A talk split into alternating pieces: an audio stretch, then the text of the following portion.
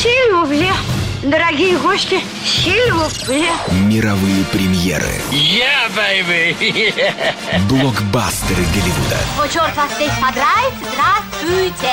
Все тайны и секреты кинозвезд. Его дел – это нажа. Билеты на лучшие фильмы. Ну, за искусство. Программа «Синема». Поехали! Ну что же, начинается программа «Синема». Всех поздравляю с наступающими праздниками рождественскими, новогодними, прошедшими рождественскими. И, конечно, с Международным днем кино. Сегодня мы его отмечаем. И последняя программа «Синема» в этом году. Мы ее посвятим такой, я бы сказал, романтичной романтически ностальгической теме повспоминаем о временах видеопроката, о том, что когда-то смотрели, каким образом все это доставали. И сегодня вот со мной э, этим воспоминанием э, будет передаваться продюсер Наталья Алексеева. Добрый день. Добрый день. Во-первых, э, для тех, кто, вот, может быть, не поймал, не застал то время, или, может быть, был там еще в таком возрасте, когда не обращал внимания, ведь э, в какой-то момент э, рухнула система советского кинопроката. То есть тогда... Вместе со всем. Вообще просто, ну, совсем, что было попутно, и то, что закупались, ну, раньше в Советском Союзе закупались там зарубежные фильмы, обязательно фильмы там Вьетнама, там дружественных э, социалистических стран. Э, понятно, что там это было, значит, со сами фильмы Мосфильма, там производство и так далее. Небольшая часть была закуплена там фильмов Америки, э, были европейские, французские, и американские фильмы занимали вот малюсенькое-малюсенькое, то есть, может быть, там пара фильмов в год выходила, и внезапно шлюзы открылись, и внезапно вот эта пропорция резко изменилась. Люди бросились смотреть то, чего раньше они не смотрели. Раньше это все было под запретом и невозможно. И самое главное, что, ну, вернее, как, вот они хотели бы это посмотреть. Я очень хорошо помню, что э, кинотеатры вообще пытались что-то закупать, но эта вот система и постепенно кинотеатры вдруг становились э, какими-то этими э, торговыми точками, то есть там просто прекращали э, ночными Но денег клубами. не хватало, деньги-то нужны были, чтобы закупать, а где их взять, если все рушится? И в это время сначала появились, ну, у людей стали появляться видеомагнитофоны. Стали откуда-то привозить, там, не знаю, моряки там или откуда, угу. в общем, фильмы. Что-то, в общем, это, это еще шло вот параллельно с рушащимся кинопрокатом, и это раньше, в принципе, там это было подсудное дело. Фильм «Зависть богов» у Меньшова, там прямо вот показано, как э, совершается рейд милиции, выключают, отключают э, электричество, чтобы кассета не застряла. Чтобы она застряла в магнитофоне, в магнитофоне, да. и там прямо за какой-то неви... ну, самый невинный фильм, я уже не помню, что там был за фильм, но это э, квалифицировалось как эротика, насилие, там, порнография, там еще что-то, и человек реально мог загреметь просто в, да. в, тю, просто вот за, за просмотр получить фильма срок, да. абсолютно получить срок тюремный. Э, то есть это я к тому, вот, что это описываю, как, как махинация с валютой приравнивалась. Угу. Это вред государству, и вообще непонятно, какой вред там был. Ну. Но затем пришел Горбачев, времена перестройки, открылись, как будто бы, значит, стали открываться видеосалоны, я очень хорошо помню на Лачплиша, вот ближе к э, Валдемара, там, значит, был оборудован видеосалон. Я первые фильмы ходил туда смотреть, то есть там какой-то зальчик, буквально меньше, чем Маленький, эта комната, да. наша студия. И там какие-то фильмы Брюс Ли, Брюс Лай. Я, я не мог понять, что это вот все эти были копии там Брюса Ли. Не э, очень хорошего еще иногда Чаком качества. Норрисом. Там что попадало, то попадало. Все да. смотрели. Ну, а потом вот как бы постепенно народ стал богатеть, э, стали видеомагнитофоны появляться чуть ли не в каждом доме. И люди, ну, естественно, возникла потребность посмотреть что-то дома вечерочком, чтобы не нужно было ходить куда-то в видеосалоны. И появились видеопрокаты. Я тоже вот с видеопрокатами, я очень хорошо помню, один из первых вообще видеопрокатов, который появился, э, я тогда учился в Москве, в Москве э, там, значит, был подбор фильмов очень специфический, фильмы Чапаев, там еще, ну, то есть Смешно. Там, да, там, ну, там прям вот как бы э, с, с классики там этого. И как бы люди, понятное дело, что шли и как бы там подмигивали там и что-то, в общем, там брали из, из-под полы, потому что там, ну, кто в, в здравом уме будет смотреть, брать дома фильм Чапаев или там какие-нибудь еще там какие-нибудь там кубанские казаки там или что-то еще. В общем, было понятно, что это как-то все, все, все работает из-под полы.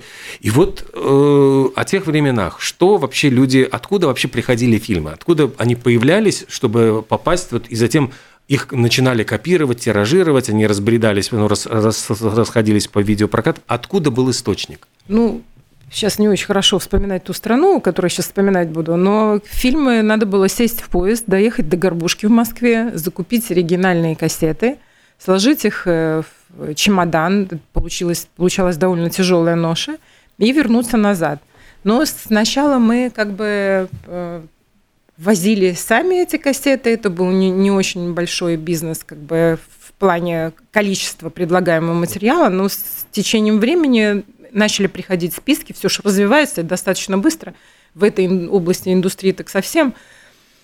И мы просто заказывали в Москву по телефонному звонку, что нам нужно, отправляли деньги, деньги отправлялись вручную с каким-нибудь, э, не знаю, тем, кто едет в этом поезде, знакомым, незнакомым, обычно никто ничего не воровал, все все приносили, доходили эти деньги. И назад возвращался тебе мешок с кассетами. Поначалу как бы этот бизнес примерно, я не знаю, ну, наверное, вот 10 лет он просуществовал. Вот от 91 года к 2000 году он, мягко говоря, загнулся.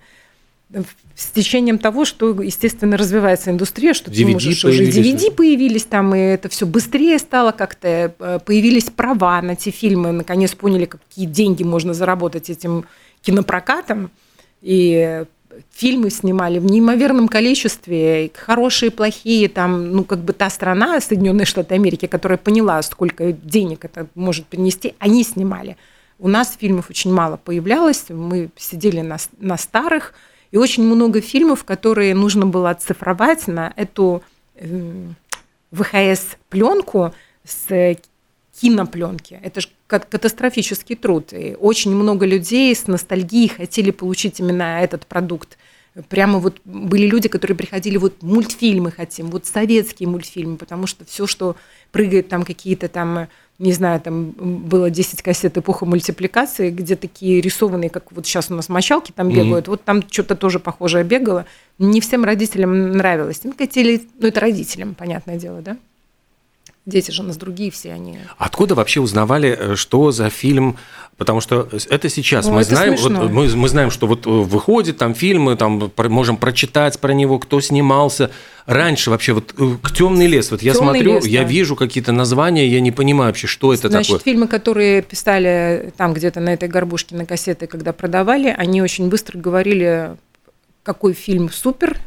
Это можно было понять по актеру. Кассеты были не подписаны, то есть для того, чтобы то, что ты получаешь из Москвы, там стояли какие-то буквочки, кнопочки, клепочки, и отпечатанные нам на этой машинке чуть ли не какой-то там список, э, что там есть. Иногда он вообще от руки приходил. Э, то же самое, когда мы делали какие-то бирки на эти кассеты, мы сначала набивали на машинке, потом это был принтер, и это очень быстро все модифицировалось. Но мы пытались э, разобрать. Для этого надо было просто посмотреть фильм, чтобы ты знал о чем. Поэтому если тебя в воскресенье с утра поезд приходит 10-25, ты получаешь этот мешок, первую кассету запихнул, сидишь ее смотришь, следующую запихнул кто-то другой, он тебе уже рассказывает. И мы делили эти кассеты, сколько у нас было, кто первые копии получал, вот одним пакетом мы складывались вместе человек пять. Вот э, эти люди, несколько друг из них другу. друг другу передавали эти кассеты, поэтому ты весь день и всю ночь, чтобы отработать эти 10-15 кассет в том виде, в каком они пришли, ты все время ты не спал, не ел, и ты все время всю свою жизнь подначивал под то, чтобы э, у тебя сложился на следующий день этот бизнес. Э, торговые точки были... У, у, у меня была во Дворце спорта, и, наверное, на все прокаты Риги, Елговы, вот, вот все, что там у нас дальше идет, все города, где были эти прокаты. И на все на это они приезжали с утра в понедельник, и до обеда у меня кассет не оставалось. То есть все разбирали полный приход. Им было вообще наплевать, хороший фильм, плохой. Он первый обычно был получше, второй послабее. Но так как мы не успевали стыковать два хороших, потому что два плохих же никто не ну, купит. Конечно. Их купят только в прокате, но прокат тоже потеряет э, клиента, когда ему всунет на вечер ерунду какую-нибудь. Вот, но первые, да, фильмы были, первый фильм хороший, второй не очень. На второй день мы уже стыковывали первый фильм с каким-то первым другим, и обычно это была проблема с кассетами, они были где 3 часа в длину, где 3.15, где 3.16, а фильмы первый идет полтора часа, второй полтора часа, а где-то один фильм стыкованный идет час 40, а второй час 20. Вот тут теперь все. Теперь надо помнить, на какую-то кассету стыкуешь. Если ты проворонил, то у тебя кусок фильма не влез. И у тебя опять проблема в этом бизнесе, когда ты хочешь деньги, а тебе назад кассету. Хорошо, если аккуратно поставят. И очень много людей были, которые, ну, со своими вкусами, со своими интересами, Вы знаете. А что вот, что интересовало людей, что в первую очередь они вот, хотели? Вот поначалу, знаете, поначалу интересовало вообще буквально все. Вообще интересовало а, принести домой кассету, протереть свой видеомагнитофон, пнуть ее в, в, в отверстие и нажать э, play. И ты, и у тебя на экране идет американский фильм со звуком цветной, не такой, как шел по телевизору, там уже вообще ничего не шло, по-моему, никогда ничего не шло. Ну вот поначалу брали все, потом начали как бы разбираться, что часть людей хочет боевик, часть мелодраму, часть комедию, часть хочет просто хорошее кино. Неважно, комедия это мелодрама, фантастика или что-то. Были люди, которые покупают даже имя помню этого человека, а, покупал э, вестерны. Вестерны? Я конкретно ну. для того, чтобы он получил коллекцию вестернов, каталась на эту горбушку. Чемодан, который я перла, я думала, я концы отброшу, еще пока его притащила в Ригу, но денег я получила сразу просто все, что я, я же еще и тиражировала эти кассеты, то есть мало того, что этот человек взял полный комплект, там штук 100 кассет было, там были люди, которые потом еще эти вестерны докупали, они были очень качественные, понимаете, вот все старые фильмы. Они с продуманной режиссурой, они с продуманным сценарием. Там игра актера вот вся до мелочей, куда он голову повернул, как он глазом моргнул, какая на нем одежда, куда у него какая-то рваная кофточка, где на нем что. Потому что сейчас это все можно компьютером сделать. Ты сел, ты фильм посмотрел, у тебя все стреляло, взорвалось, все дико зрелищно, один кадр меняет другой, вроде какой-то сюжет был. Какой ты кинотеатра выходишь, голова квадратная от боевика, ну, или от фантастики, ну, фильм «Трансформеры» в 90-е годы снять было нельзя, угу. его вот сейчас сняли. И если сейчас э, сравнить какие-то фильмы, которые делают при помощи компьютерной графики, где еще и сюжет есть, ну, это, конечно, ну, цепорунос, да, что называется. А ну, вот да, а вот э, кого, ведь наверняка ориентировались на актеров. Кто был тогда кумирами вот в 90-е годы? Кого хотели увидеть на экране? Ну, поначалу, ты знаешь, в самом начале актеров не различали. Вообще не? Вообще не различали, объясняли на пальцах. Э, вот как Ким Бессинджер происходила, красивая девушка с пышными волосами. Такая Тот гу... чувак, который снимался в том фильме да, с тем чуваком. губастенькая, у нее mm. еще ноги красивые. Думаю, что-то она воровку, говорит, играла. А, Кирин Маккой. Ну, Кирин mm. Маккой, значит, продали эту кассету. Э, Майкл Дуглас очень быстро как-то примелькался. примелькался. Да. Ну, Шварценеггер, понятно, там. Ну, то есть Ван Дам. Хотя вот Ван Дам в моем представлении, если бизнес взять, то это практически самые кассовые фильмы были. Он там стреляет, ногами машет, одинаково ходит, подворачивая почему-то левую ногу вовнутрь. Ну, то есть его по движениям, как он двигался в этом кадре, там можно просто показать кусок сразу со спины. Вам дам. Э, не было особого сюжета, а сюжет приземленный, простецкий, какой-то там, ну, совсем сентиментальный. Но фильмы уходили просто пачками, потому что он такой герой, там всех лупит. Очень э, уходили фильмы с э, очень уходили быстро фильмы с красивыми женщинами, где сюжет завязан на каком-то преступлении, на триллере. Я не знаю, Шерон Стоун, красавица, еще и триллер. Там Николь Кидман, красавица, триллер. Мелани Гриффитс, э, пусть комедия, но в этой комедии опять есть какой-то элемент детектива. То есть людям мелодрамы покупали тоже. Но, знаете, из зоны мелодрам мужчины вываливали сразу. То есть мелодрама, до свидания. Но основная масса денег в то время – это мужчины. Вот женщину я помню одну, и ту я подкинула. До сих пор помню, э, пришел фильм «Храброе сердце», Мел Гибсон, средние века, герой шотландский, кстати, до сих пор на всех сувенирах в Шотландии, когда продают сувениры с этим героем, это изображение Мел Гибсона, потому что у них ни одной картинки не осталось, как там этот герой выглядел. И я не посмотрела фильм, ну не посмотрела я, он два с половиной часа идет, не спать хотелось и все такое. Хороший фильм, я знаю, что он, он забрал. Оскар да, да, ну куда, берите и посмотрите, как я показала картинку, он там идет Мэдлин Стоун рядом. Но я так сама себе нафантазировала, ну что может быть средние века? Ну понятно, что это какая-то сказка, он сражался, она его любила, и все хорошо кончилось. Я ей сказала, что он на ней женится, и все будет замечательно. Через неделю она пришла и говорит, Наташ, ну как вы могли? Я до последней минуты, когда его там четвертовали, ну, разрывали, и он погибал весь в крови, все плакали, я все время ждала, когда он проснется, и он и женится на Мэдлин Стоун. Вот, мне так стыдно было. С этого момента я начала смотреть все фильмы, и там по вечерам а ведь наверняка для того, чтобы еще продать кассеты, там были какие-то вот маркетинговые ходы. То есть я так понял, что нужно было показать клиенту какой-то кусочек из фильма, который О, да. самый выигрышный. О, вот да. какие были выигрышные куски из фильма? Знаете, мой бизнес шел по той причине, э, наверное, по какой идет бизнес у всех людей. Я очень любила смотреть кино, и я любила тех людей, которые ко мне приходили за этими фильмами. И понятно, что я к этому, как бы это сказать, готовилась, и мешки под глазами у меня были конкретные, потому что мне надо было эти фильмы посмотреть. Я не смотрела их от начала до конца. Я смотрела до какой-то минуты. Иногда мне фильм очень нравился, и я досматривала его. Вот отматывали определенный кусок, где был какой-то зрелищный момент. Это не значит, что я могла взять барахляный фильм, найти там какое-то место и вдуть его. У нас, например, сейчас трейлеры, которые показывают в интернете, на трейлер смотришь, думаешь, боже, во красота, пойду. Mm-hmm. Придешь, думаю, да пропади ты пропадом, такой трейлер сняли шикарно, а это все, все пять мест в фильме, которые можно было посмотреть, их все в пять в трейлеры поставили. А остальные полтора часа как бы никак. Ну, да, отматывали фильм, я до сих пор помню, возврата нет. Э, Точка, Бри- с которой нет возврата. Да. да. Точка, с которой нет возврата. И про девушку, которая там становится суперагентом, и в тот момент, когда она уже всему обучена, ее там и били, и стрелять учили, и все у нее получилось, и наконец-то у нее как бы экзамен, день рождения, под этот день рождения ей дарят подарок, вот с этого момента 31 минута, 32, 31, 32. 31 минута, 32 секунда. Подарок кладется на стол, бантик она разворачивает, крышку поднимает, и там пистолет, она должна там выполнить это задание. Э, вторую роль играет Габриэл Бирн, да, а Бри, Бриджит да, Фонда. Бриджит Фонда играет эту девушку. Это был ремейк. Это ремейк э, Никиты, да, да Никиты. французский фильм. Он был очень э, сложный. Когда ты смотрел тот фильм, э, он тоже в прокате был. Сан-Периньон. Угу, да. Когда ты смотрел то, Эн, Эн Периньон, когда ты смотрел этот фильм, ты смотрел драму. А когда ты смотрел «Выхода нет», ты смотрел боевик.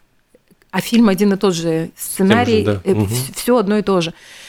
Э, да, мы отматывали с этой минуты, я ставила на экран, там шел звуковой эффект. Это очень важно в любом, наверное, фильме, но в некоторых фильмах он, вот как в «Челюстях» или как, как в нашем фильме «Всадник без головы», этот музыкальный эффект, он, наверное, вытягивает весь фильм. И в этом фильме точно так же эта музыка была прямо, она, знаете, как выжирала внутри, выхолаживала все этот пистолет, эти трясущиеся пальцы у этой девушки, которая наконец поверила, что у нее день рождения первый раз там за два года, когда ее там дубасили, и оказывается, ничего этого не сложилось. И фильм продавался. «Трудную мишень» я продавала тоже отматывая, не помню на какую секунду, там особенно, особенно отматывать не надо было, там где-то он на мотоцикле куда-то прыгал, падал. В конце дня продавец, которая напротив работала моего отдела, она меня аккуратненько спросила, Наташ, а сколько у тебя еще этих кассет трудной мишени осталось? Я говорю, три. Она говорит, давай я куплю, я больше не могу слушать эту, ну, что у меня там на экране без конца идет.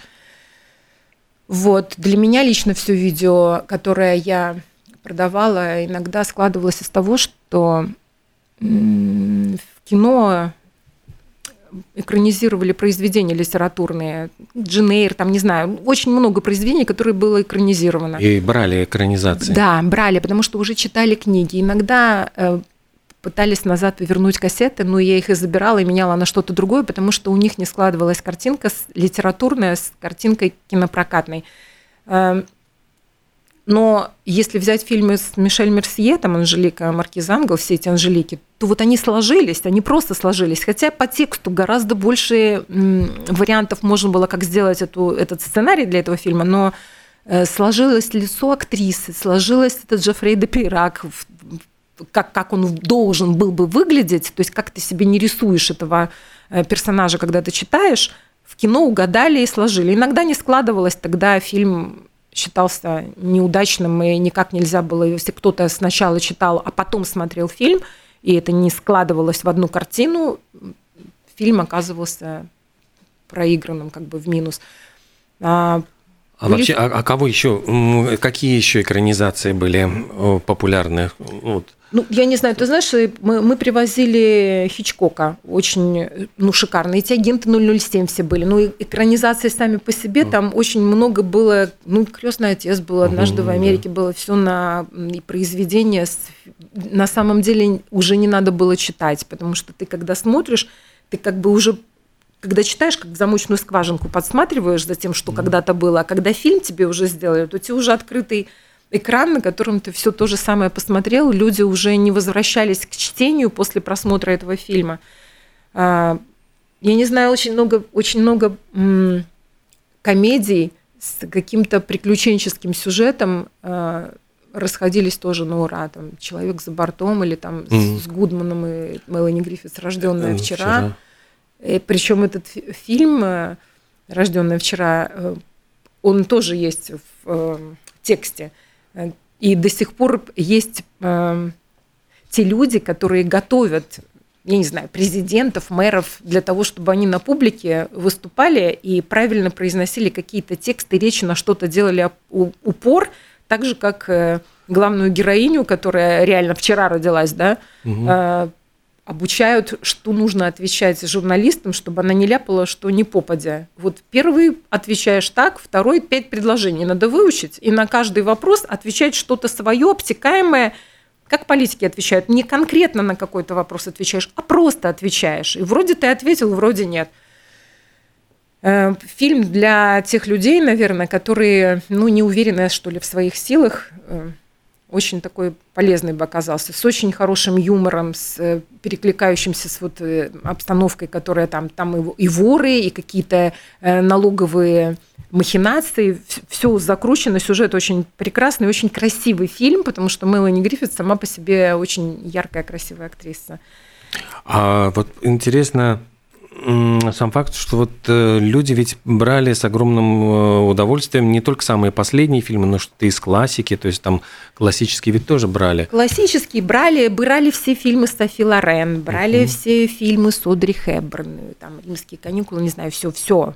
Брали с Мерлин Монро, у нее там мало фильмов, ну вот просто покупали вот прямо вот пачку, закупали, чтобы они были. Несмотря ни на что, вот старый-престарый фильм, которого каких-то там уже четыре части сверху наваляли, «Челюсти» Питер Бенчли, и вот это тоже тот фильм, где музыкальное сопровождение делает это кино, потому что там, да, там вот это дын дын дын, и ты от этого вдыхаешь и понимаешь, что, кстати, тоже первый раз этот фильм посмотрела в жутком качестве, вот в этом салончике, про который я рассказывал, эм, сидела там примершая к стулу, думаю, боже, а что же у нас в кинотеатре? А это считался фильм ужасов там отгрызают руки и ноги, куски тела валяются по э, волнам этого океана, и, и все в крови. А кто ж ты такое покажет? А психами выйдут все из кинотеатров.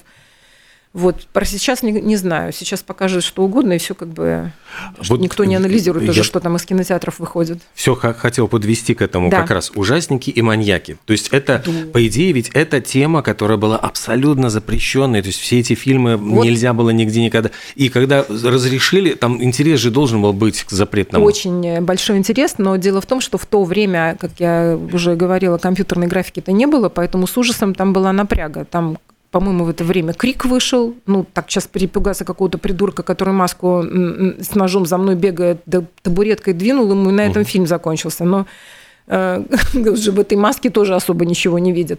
Но этот фильм разошелся, причем все и дергался ты на экране, там вот на этих моментах-то все и строится. Но триллеры, вот эти такие маньячные фильмы, вот я не знаю, там, ну, «Молчание гнят» – это вообще высший пилотаж, там фильм закончился, можешь снова начинать смотреть, и все равно найдешь то, что ты в предыдущий раз не увидела. Ну, 10, 20, 30 раз будешь смотреть и будешь любоваться игрой актера, вот этим психологизмом, восхищаться этим умом этого лектора, его интеллектуальной прозорливостью, не знаю, как такой прямо героический образ для маньяка, что ли. А эти фильмы расходились очень-очень-очень сильно, быстро, и, наверное, вот с Аль Пачино тот фильм, который я бы сказала, что он-то не ужас, он и не мистика, и он с глубоким смыслом «Адвокат дьявола».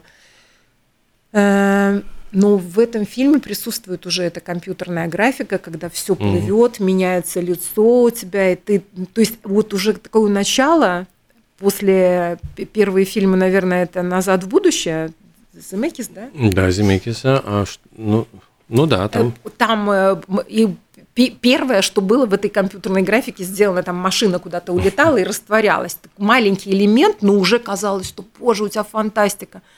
Когда там бесконечная история, какая-то ушастая собака лохматая летала с детьми, сказка, бесконечная история, то сейчас ты на нее смотришь, думаешь, боже мой, ну лучше не показывайте, над чем мы там умилялись. Потому что время как-то вперед идет, и эти фильмы, ну тогда они расходились, дети все смотрели на эту ушастую собаку, прямо детям ставил, там уже 4 часа эта кассета шла. 4 часа ты не видишь ребенка. А эти все-таки вот возвращаясь к ужасникам, вот как люди воспринимали фильмы ужасов, то есть э, ведь тоже специфический жанр, кто любит, кто наоборот так как-то его совершенно. Это было из разряда, наверное, хорошее кино или плохое кино, потому что если целый фильм кто-то бегает по лесу и куда-то его затягивают корни под землю, а сюжета в нем не сильно много, еще нет актеров, звука нет, света нет обычно в этом фильме, потому что пострашнее было, это же темно должно быть, или бегают по какому-то заводу, где что-то проваливается, ступеньки какие-то, и какие-то мышки его достают, наверное, не сильно. Но если был, были фильмы в тот период, э, знаменитейший, богатейший сценарист, который сам писал литературные произведения, и сам делал из них сценарий Стивен Кинг. Э, Но эти фильмы уходили на ура. И Я до сих пор помню там, как мы продавали «Деревню проклятых», где фильм был сделан... Весь фильм – это малюсенькие детишки, 5-6 лет. Ужаса я натерпелась. Вообще вот сейчас, как вспомню, сидит, стоит эта детишка, которая на тебя смотрит, глазки у нее мерцают, и ты делаешь то, что она хочет, а вот именно что она делает с людьми, это детишка. Ты получаешь вот этот кошмар. То ты руку в какую-то котел засовываешь, то еще что-то, то убиваешься над чем-то. Я не знаю, но э, Стивен Кинг был, если фильм и режиссура Стивена Кинга, его покупали вообще не спрашивая ни сцен, ну, ну как, реж- как разворачивается сюжет, никто там играет, это уже было вторично. Там вообще могли играть неизвестные актеры, ну, если это сценарий Стивена Кинга, фильмы забирали. Хорошо. А вот, ну, а были ли какие-то еще вообще смешные моменты вот э, в работе, что-то такое вот, что запомнилось? Ну вот, кроме вот этих фильмов, когда, когда у нас у нас путали, э, это на, на самом деле не сильно смешно-то было, путали э, кассеты, когда мы с- выписывали эти фильмы. Длительность кассеты не попадала на Мгм. длительность этих фильмов. Мы, мы сколько работали, столько с этим боролись. Если ты стыкуешь два фильма, тебе надо конкретно вот это просматривать, отрезать там, может быть, титры и как-то стыковывать по-особенному, чтобы входило. И иногда путали этикетки. И на кассете с э, боевиком, например, шли мультфильмы. Мужчины, которые покупали боевик, расстраивались со страшной силой, в особенности, если у них дома детей не было. А, Я не знаю, ну вот э, когда мы с э, этим фильмом, вот, который я рассказала, это достаточно смешно было, когда я, по-моему, один раз за все время наврала про этого Мэл Гибсона с храбрым сердцем, сказала, что там Ну да, да. замечательный конец вообще, и все. Не не знаю, может быть, э, были те актеры в фильмах, которые лично я, как продавец, ну, я их не воспринимала. Я, например, до сих пор никак не могу, пусть простят меня те, кто любит этого актера, я не воспринимаю Джима Керри. Он для меня, он великий, он может, он красивый, он, он, он всякий разный. Я так кривляться у зеркала не смогу. Как он и сыграть так не смогу никогда. Наверное, очень многие не смогут сыграть. Но я его узнаю во всех э, ролях, где он, кого бы он ни играл в гриме, то есть вплоть до того, что я не знаю ни названия фильма, ни э, вот этот Гринч, похищающий Рождество, зеленая там такое, такая мочалистая чукча бегала по, по, по этому фи- фильму, его просто по одним движением можно узнать. Ну, фильм сразу для меня, вот он как в роли маски был, так он как бы шел. Я не могла эти фильмы продать. Но люди сами приходили и говорили, есть фильм с Джимом Керри? И покупали. Я тут не сильно пригождалась, что ли, нужна была. Ну вот... Э, а нужно было уговаривать человека купить, что, ну вот да, каким образом, какие было. были аргументы, вот чтобы Если его... человек хочет купить боевик, и я его посмотрела и точно знаю, что это хороший фильм, где есть хорошая работа, где есть интересный сюжет, я должна была уговорить. У нас были такие фильмы, знаете, которые приходили, э, оскаровские, оскароносные фильмы, 9 оскаров там, пусть их хоть сколько. Это, это фильм серьезный, это фильм с какой-то продуманным чем-то, где ты должен сесть, собраться, и не знаю, что рядом поставить бутылку шампанского, чтобы тебе легче это смотреть, был какой-то настрой нужен. Но это не развлекаловка, это как бы твое твое другое видение мира. Ты хочешь познакомиться еще с одним видением мира. Вот обычные подозрительные лица. Он приходил да. в прокате mm-hmm. с этим названием Кевин Спейси. А, Габриэль Бирн играл как бы главную роль, и Кевин Спейси играл вторую роль, которая в конце выходит, как бы тоже она не, не, не самая главная, да он, он за эту вторую роль и получил Оскара. И вот фильм идет больше двух часов. Два часа, и сколько-то там, не знаю, 15 минут. Ты сидишь и смотришь этот фильм, он тяжелый, он все время одно, однообразный. Человек в полиции объясняет, почему его друзья взорвались, вспоминает, как они там оказались почему взорвали это судно, почему их пятерых жуликов на одно судно отправили. Он все вспоминает и вспоминает, что они боялись какого-то кайзера Сози. И там наверчено так, и от, это, от этого вот монотонного всего ты так устаешь полтретьего ночи. Я смотрю этот фильм и уже думаю, боже мой, какой Оскар к чертовой матери убила бы режиссера всех этих актеров. Пусть они играют как хотят звездоносно. Ну никак фильм не прет мне. И вдруг под конец и просыпается как бы в этом фильме, и весь итог его, вот как бы кульминация, она вся в конце. Последние три минуты, когда следователь, которому 24 часа крутит голову этот маленький скрюченный человечек, который рядом сидит, и который является тем, за кем гоняется вся полиция страны уже какое количество лет, который подстраивает всякие убийства, кражи, э, я не знаю, там целую кучу преступлений, и весь как миф растворяется. И сейчас в эти три минуты последние он растворился как миф из-под носа того следователя, до которого дошли шаг по шагу, как его выворачивали. Просто внутри ты получаешь такой фейерверк эмоций, что да, я имею право на второй день. Когда я говорю, что этот фильм получил Оскар, а человек мне говорит, не надо мне эту тягомотину, я ему заставляю купить этот фильм и посмотреть его, потому что я знаю, что он получит те же эмоции, когда досмотрит mm-hmm. до конца были моменты. Я понимаю, что на правдивую ложь не надо уговаривать, на молчание гнят не надо, на скалу не надо, на фильм без лица не надо, на Леон не надо. Но был фильм со Сталлоне специалист, который очень ну, как бы опустили. Он там клюкву получил какую-то за нестыковку, и там куча нестыковочных мест. Но ведь фильм-то хороший. Господи, сколько он денег-то принес на продаже. Он на просмотрах снялся как бы не купил, потому что нашли огрехи, и технически фильм прокатить было ну, не было там возможностей каких-то, потому что считалось, что он не очень там качественный. И актеры, которые там сыграли, там прямо звездные актеры, э, как бы может унизить их, наверное, статусность э, проката этого фильма. Но ведь он же замечательный фильм. Ну, ты когда mm. смотришь этот фильм, там и музыка есть, и, и движение есть, и детектив есть, и красивая женщина есть, и я не знаю, и мафия, и какие-то там преступления, все в одном флаконе, может быть, чересчур, но фильм очень смотрибельный. Тоже не надо было никого уговаривать. В постели с врагом Жюли Робертс был прекрасный фильм. Угу. Вообще вот в эти 90-е годы э, фильмы, те, которые сейчас до сих пор повторяются, и ты истинное наслаждение получаешь, пусть старый, но ты, когда его смотришь, тебе кажется, что не, не фильм снимали и какие-то сцены, а что в нормальной, обычной жизни какой-то какой человек с маленькой видеокамерой как-то бегал, как, как знаете, какой-то тоже как Гринч какой-то, и подсматривал за всеми и снимал вот именно вот этот сюжет, потому что он вот имеет, владеет какой-то э, властью, чтобы можно было пролезть замочные скважины в разные кабинеты, с разных сторон все подснять. То есть не было ощущения работы и компьютерной графики. Как сейчас говорят, шикарная компьютерная графика продемонстрирована в фильме, а фильма нету. Ну, Аль Пачино, мне кажется, тоже ведь такой вот э, актер, за которым гонялись, Аль Пачино, да, и фильмы, с которым с огромным удовольствием смотрели. Крестный отец угу. и эти фильмы вообще расходились на ура. Де Ниро вместе с ним, эти актеры, просто время было 90-х годов такое, что были люди, которые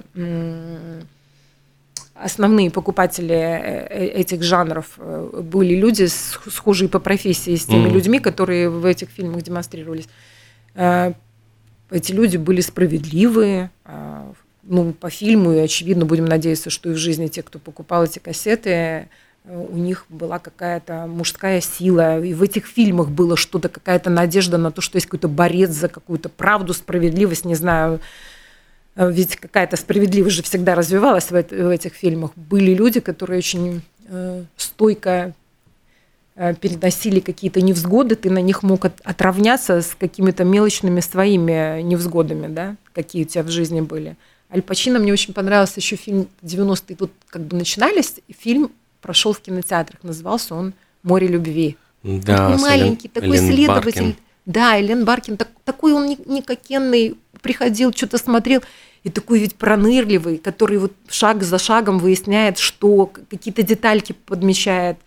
Ну, прекрасный фильм был. И Аль Пачино, конечно, как только эта фамилия ложилась на титульный лист, и сразу знал, что фильм будет замечательный. Можно уже не спрашивать, о чем фильм – просто берете и смотрите. Нет. Вот э, были же все-таки актеры, у которых вдруг какой-то происходил слом, например, Кевин Костнер, у которого там и танцующий с волками, и телохранитель, и Робин Гуд, принц воров, а да. а потом вдруг пошли, ну, водный мир еще, я понимаю, что на этой волне многие смотрели, но ведь был, я очень хорошо помню фильмы «Война», там «Совершенный мир», которые немножко разочаровали. Совершенный Помню? мир был вообще какой-то уже да. совсем э, жуткий фильм. И самое интересное, что и люди, которые кассету покупали, они покупали из-за имени Кевина Костнера.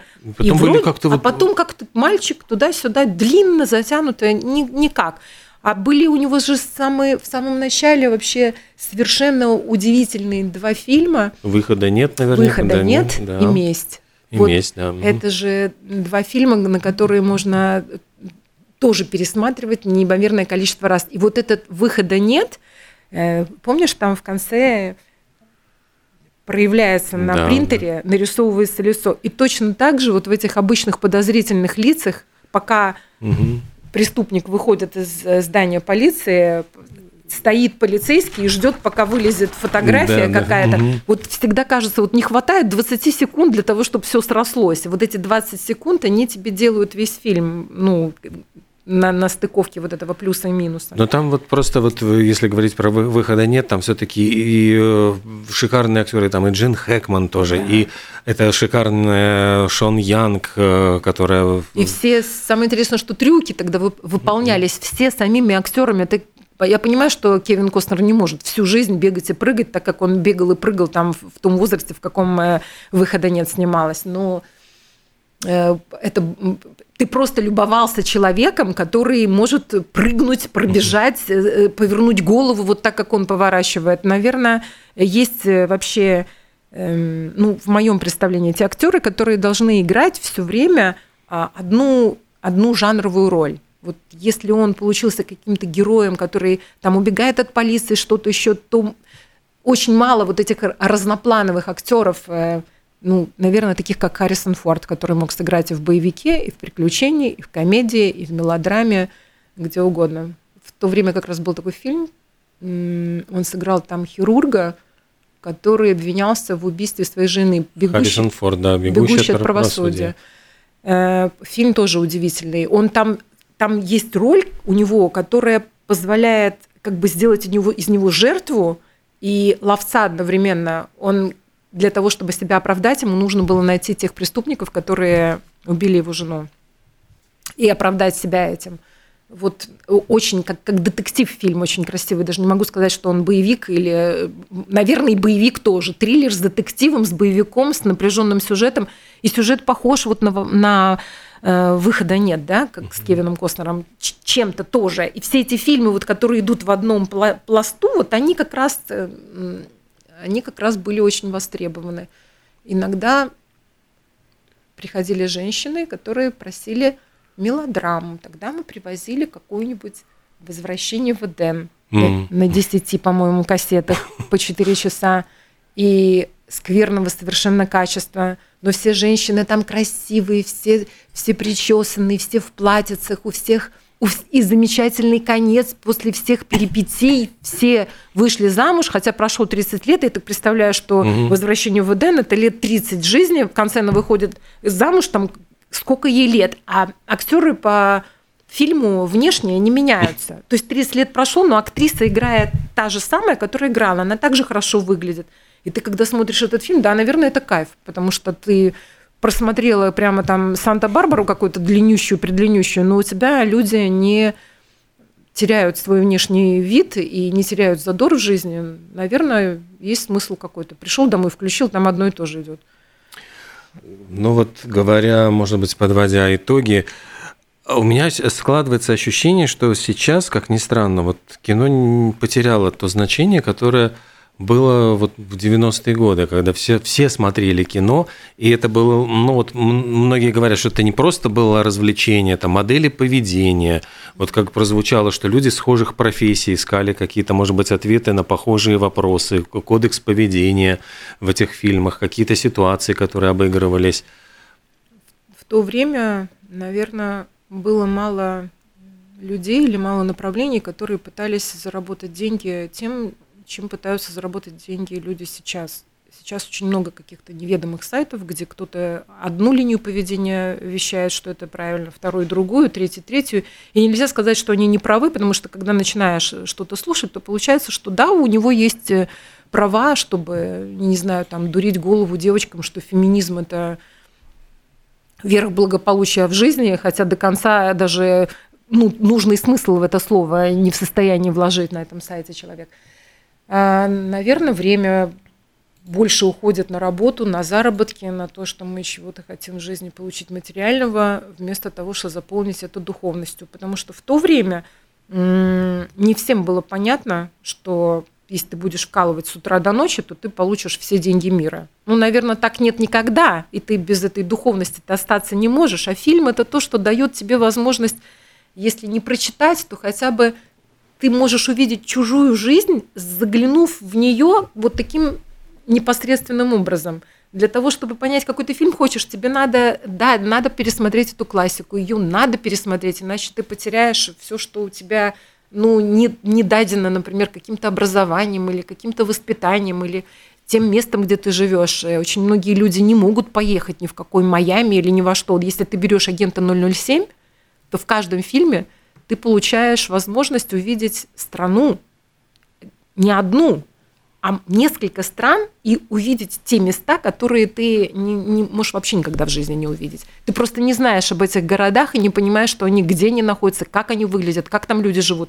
Но смотря вот за этим там каким-то героем, ты можешь это получить. Также во всех фильмах. Ну что же, на этом мы, наверное, и завершим сегодняшнюю программу «Синема». Продюсер Наталья Алексеева, Олег Пек. Спасибо большое. До новых встреч. Всего доброго.